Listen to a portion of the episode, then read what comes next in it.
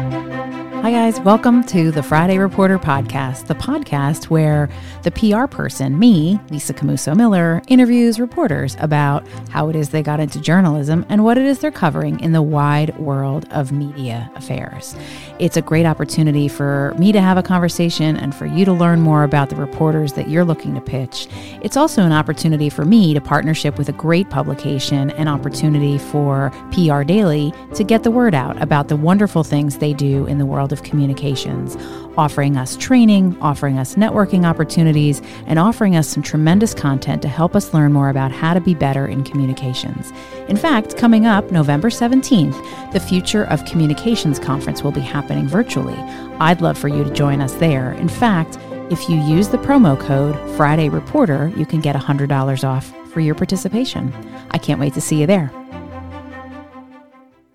Well, thanks so much for joining me for another episode of the Friday Reporter podcast. Today, I'm so lucky to catch my friend Marianne Levine from Politico right before the debate and the activity on Capitol Hill gets started.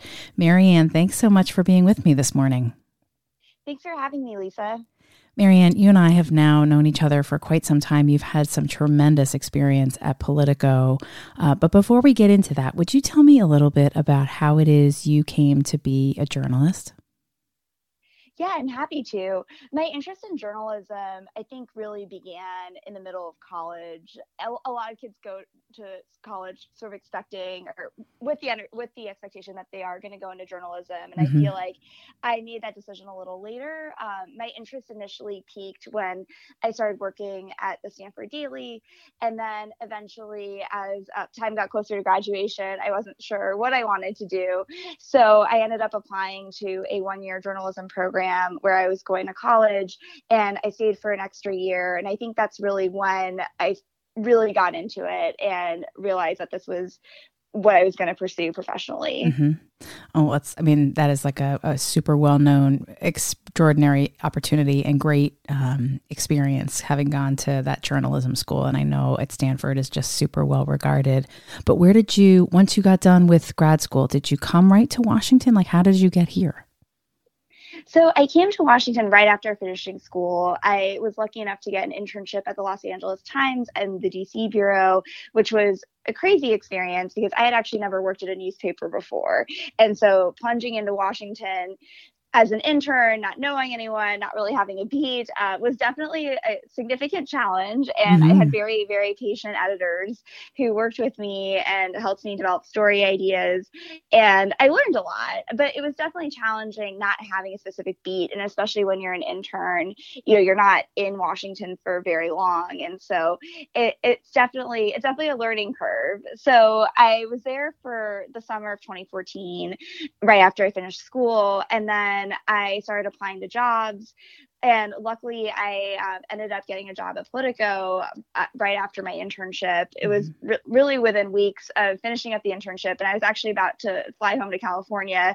Um, but the day before my flight, I got a call saying, "Hey, you should probably cancel oh, or good. go back home or, um, come back here in a week." So, um, so I yeah, I got really lucky. I started in Washington, and I've been here ever since the one thing that stands out to me as as you and I have worked together in, in your position there at Politico, even in the early days, is you were always very careful and very thoughtful about cultivating our relationship as a source and a, and a resource. And that to me, I think you realized right from the very start that that was something that was really going to be valuable to you um, here in DC because so much of what you do today, even, is um, is really dependent on how well sourced you are, like how um, how strong your connections are with people inside of the capital, inside of industry, um, and inside of um, DC. Was that something that you picked up in your internship? I mean, that was to me the one thing that really stood out as a very strong trait for you as a journalist?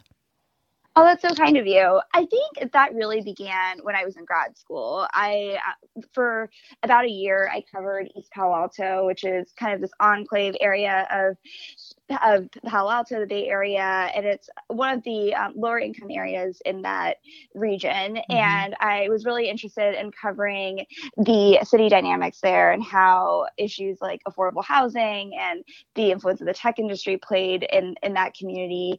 And so I ended up, when I was in grad school, going to a lot of city council meetings, and the mayor of East Palo Alto would just come to to campus uh, and talk with me for two hours every weekend, or oh, wow. maybe not every weekend, but he talked to me often. And I mm-hmm. think through that was, I think, where I really learned the importance of source relationships and the need to just show up sometimes, even if you're not necessarily going to get a story. Mm-hmm. But I think going to city council meetings and cultivating relationships with local leaders as well as um, the mayor in the city, I think really taught me early on that here's a way to get a window into what's going on and to build trust with time and also learn what the dynamics are, even if you're just talking to someone off the record and you're not necessarily looking for a story. Mm-hmm. And and that is exactly how you um, came to our um, relationship in the you know source to to reporter. Uh, scenario and sort of how our friendship has developed because you were good about saying,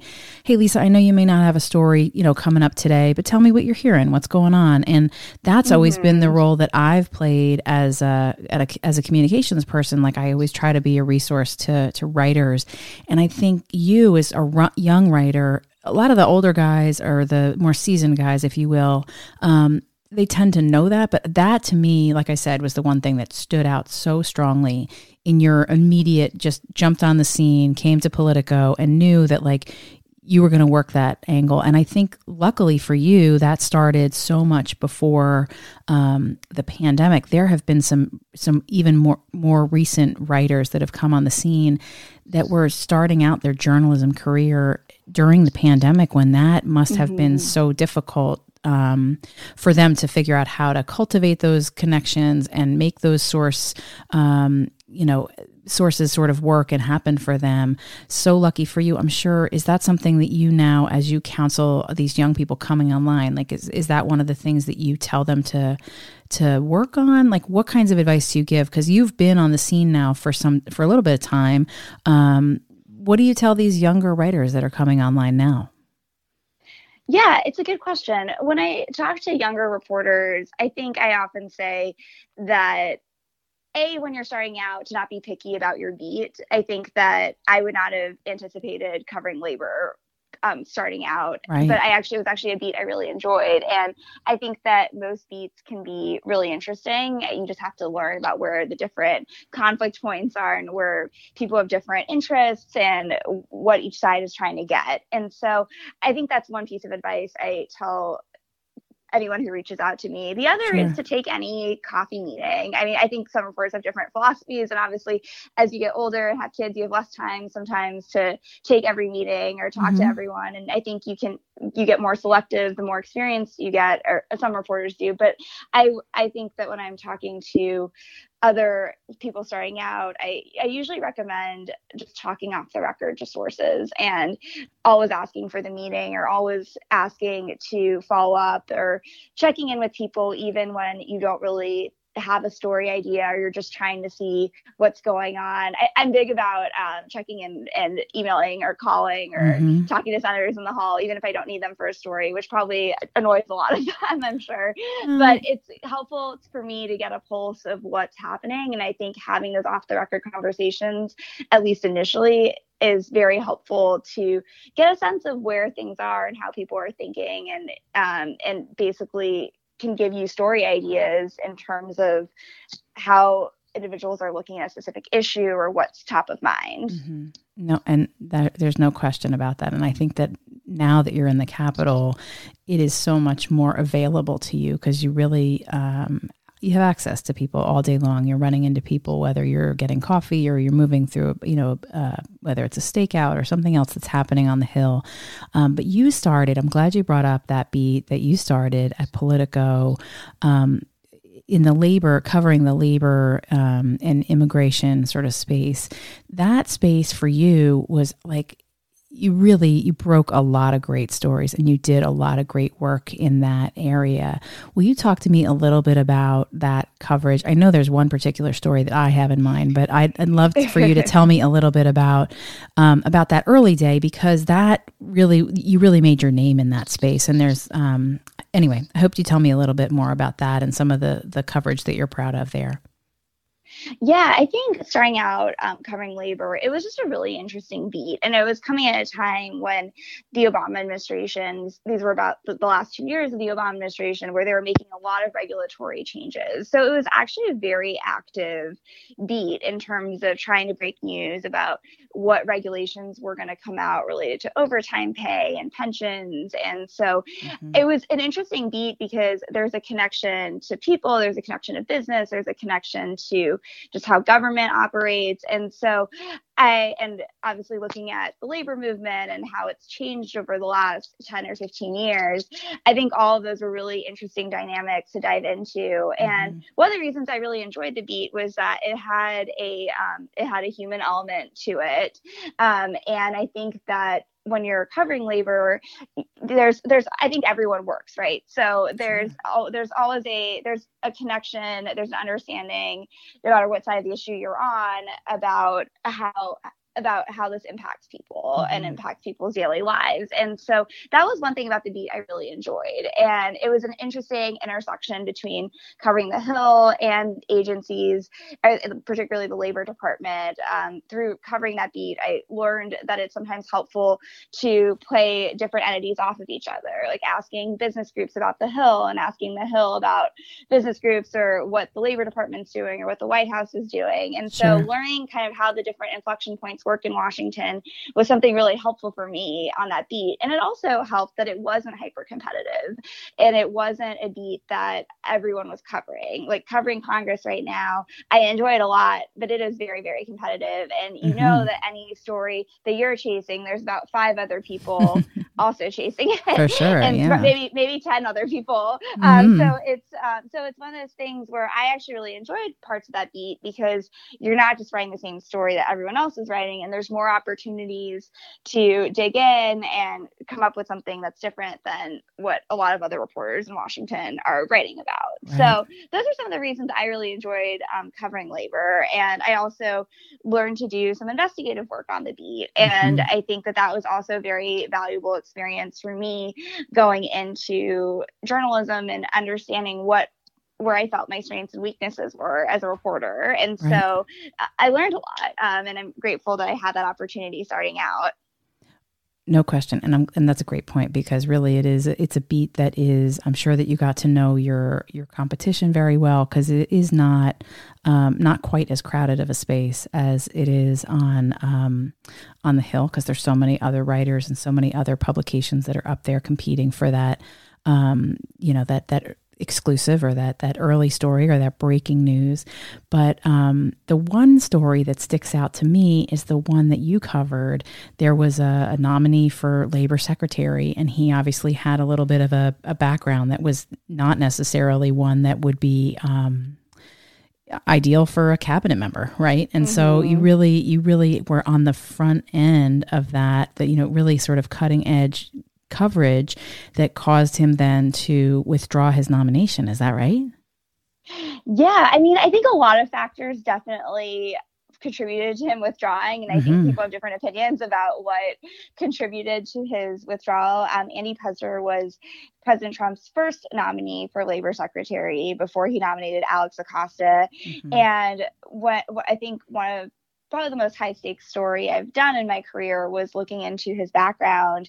And so when the Trump administration announced his nomination, there were all these articles that surfaced, really particularly from this one publication in St. Louis. It was an alternative weekly, and it brought up the fact that he had faced domestic abuse allegations from mm-hmm. his ex wife. And so from that experience or from just reading the the clips my editor said hey why don't you just get the court documents and see if there's anything here? Mm. and we didn't really i was we didn't really think that there would be anything. Um, but basically i requested the court documents and we were lucky that we requested them the day we did because they were immediately sealed the next day. Oh wow. But I got we got the court documents in the mail. I looked through them, and as as I was reading the court documents, the allegations seemed pretty serious and more serious than perhaps is indicated in some of the news articles. So I mm-hmm. started calling around to people who knew the family and people who knew um, Andy Puzder's former wife, and a lot of a, a, couple of them did you know said that there was nothing more to add to the story but then one person i i did what i do with a lot of sources um, at the end of a call i say well is there anything else i should be keeping in mind mm-hmm. and the source at the end of the call said well you should know that uh, someone called me the other day and mentioned that Andy Puzder's ex-wife went on the Oprah Winfrey show to talk about the domestic abuse allegations. And so when I heard that, I thought, wow, that seems that's so specific, but also sounds very out there and mm-hmm. seemed very and it was just very surprising to me and so i asked this person can you put me in touch with the lady who called you. Mm-hmm. And so after badgering the source, um, again, I think this is something that probably comes through in this interview, but I tend to badger people a lot in a polite way, but I do bother people a fair amount. And uh, and after asking this person, hey, can you put me in touch with the lady who contacted you? I finally got her number a couple weeks later and she confirmed to me that she had seen tape of this Oprah episode where mm-hmm. Andy Puzder's ex-wife appeared in disguise, and the whole thing was just very. I, I never covered anything like it before, no. and basically through a series of I guess luck or for lack of a better word, but just tr- talking to everyone I could and trying to figure out where um, the story was going. We eventually did confirm that she did in fact appear on the episode. And so we published our first story in January of 2017. And then a couple, and then that sent us off on a weeks long search for this for this episode tape, which sent me to Los Angeles um, to, at UCLA, which had a partial Oprah Winfrey collection. I mean, I had no idea that um, the Oprah Winfrey Show was so hard to find um, no archive episodes of, yeah. which you wouldn't expect in the era of YouTube. No. But I flew out to LA and then didn't find it. I was contacting former Oprah producers, and then eventually, what kind of cracked the the story open was the fact that members on the hill were actually watching this episode secretly and private. No and kidding. so from that, we figured out which episode she'd actually gone on. And I realized I had spoken to the producer, one of the producers who was on that episode, and I got wow. back in touch with them. And I that producer mentioned that there was another woman on the episode who actually lived in this area and he, he basically said maybe this woman has a copy of the tape no so kidding. i got in touch with her and she said i don't have a copy of the tape but my sister does and so how we uh, eventually found the episode was traveling out to ellicott city maryland to pick up this videotape and taking it back and we eventually published the tape and he event he withdrew his nomination the next day. So it was definitely a crazy whirlwind. I think there were a lot of other factors that of contributed course. to this.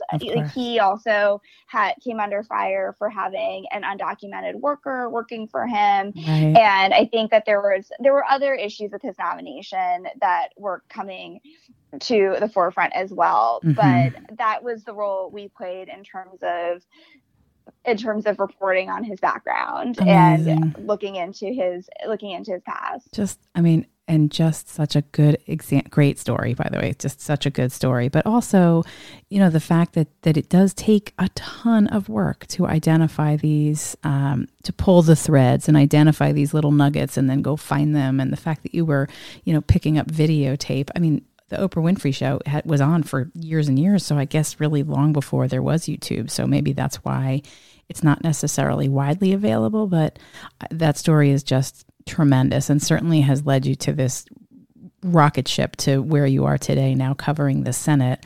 Um, before I get to that, though, I want to ask you a minute about because so much of what the brand of Politico is, is these tremendous uh, newsletters that you guys produce. And for mm-hmm. a while after your time working on the labor side, you actually produced what I think is one of the, well, it's the most to me the most read amongst PR and, and um, business types that pay attention to Washington, and that's called the mm-hmm. Politico Influence.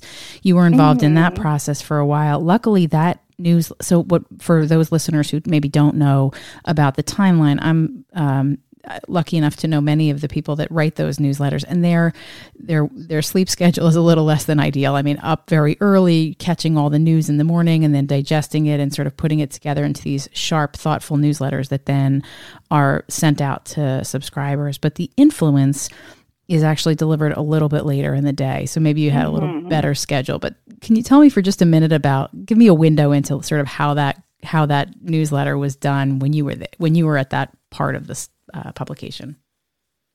Yeah, I think any, any reporter who works on a newsletter will tell you that it is a challenge and yeah. it's definitely tricky balancing reporting stories versus reporting information for the newsletter. And mm-hmm. the lobbying beat, especially, um, can be a very tricky beat to cover.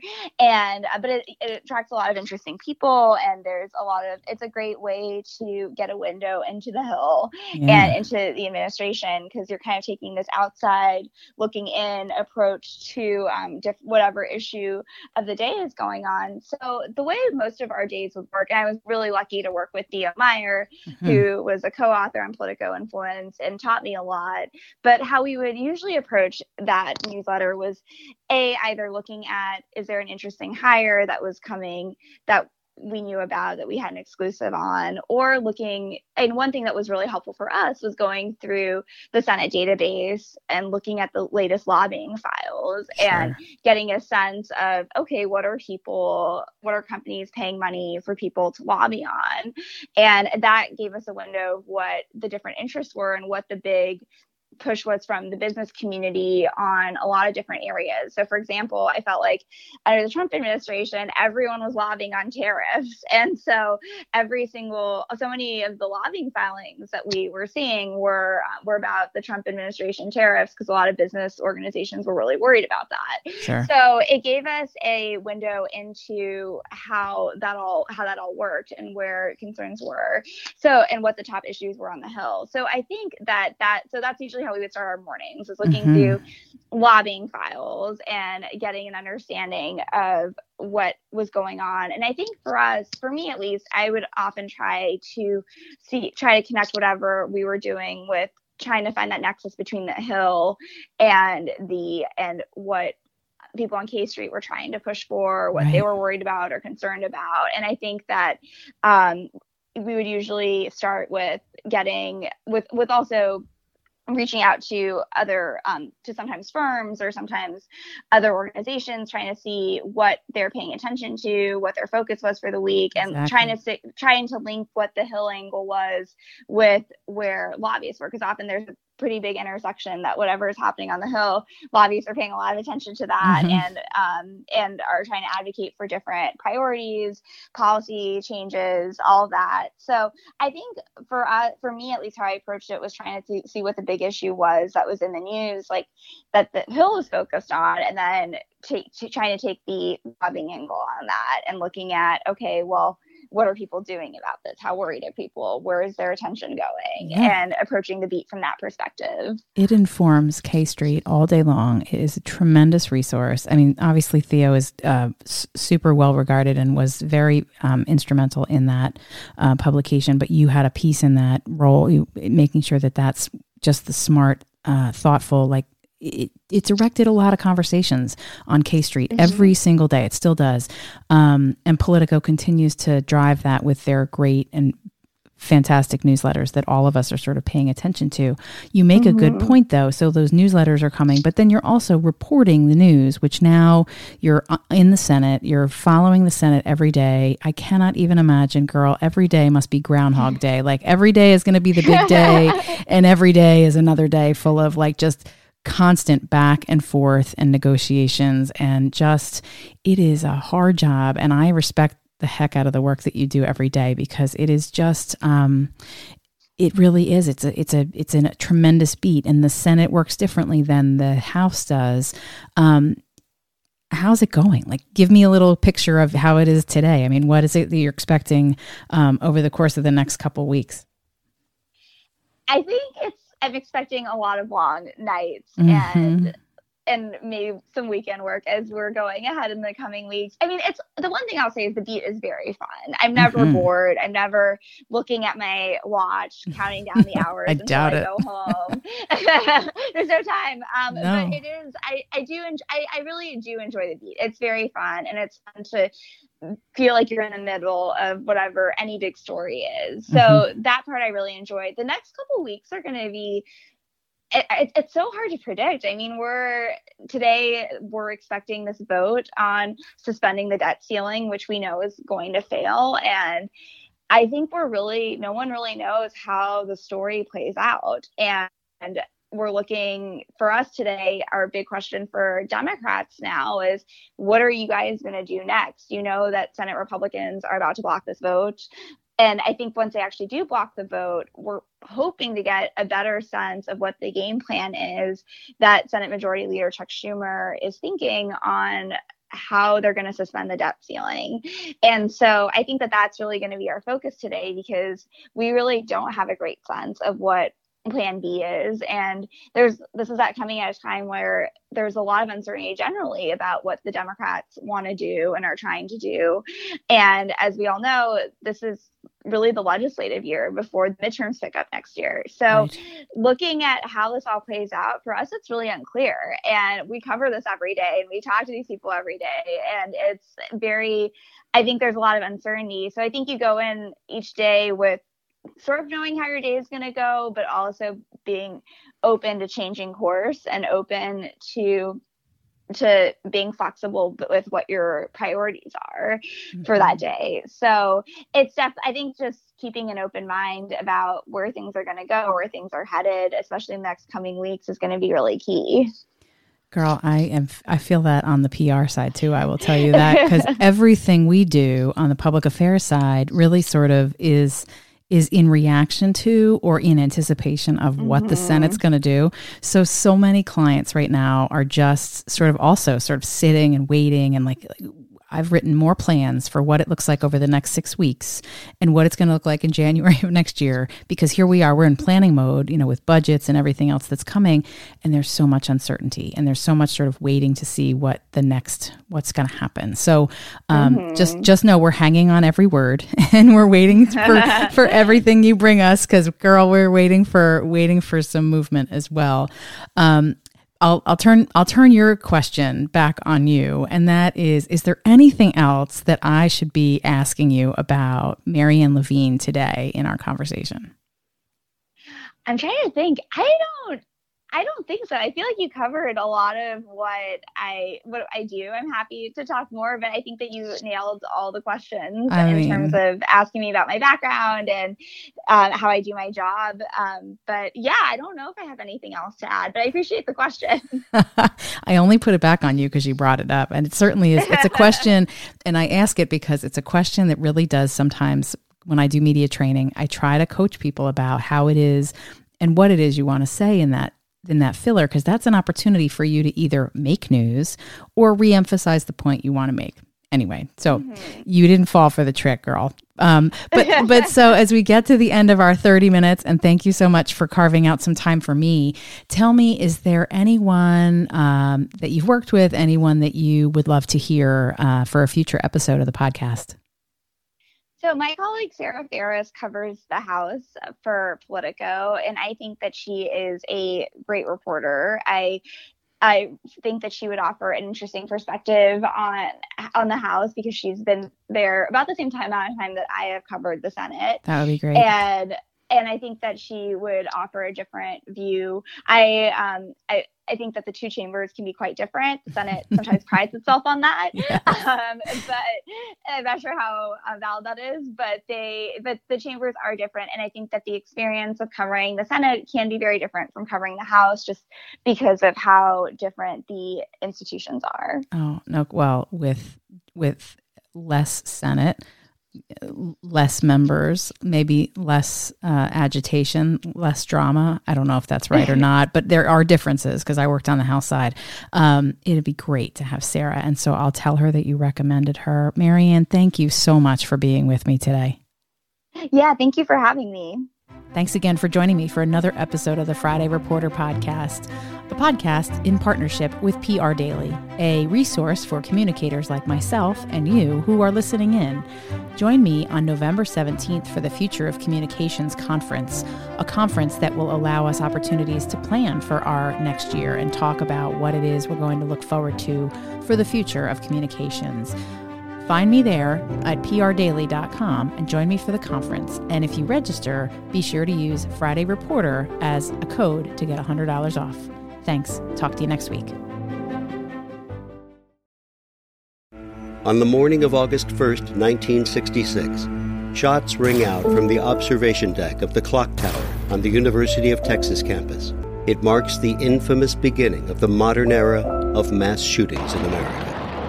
You're listening to Stop the Killing podcast. Join us as we take you behind the crime scene tape to explain global mass shootings and mass attacks. I'm Sarah Ferris, but more importantly, this is Katherine Schweit, the former head of the FBI's active shooter program. I spent five years as the FBI's top executive looking for answers to the mass shooting crisis. I've been at the shooting scenes, I've traced heroic acts of bravery, and I've sat silently and listened to the heart wrenching stories from survivors. Amongst this horror, there is hope. We all hold the key to stop the killing. You just need to know how to unlock the door. Download Stop the Killing and be part of the solution. Search Stop the Killing on Apple, Spotify, and all the usual suspects.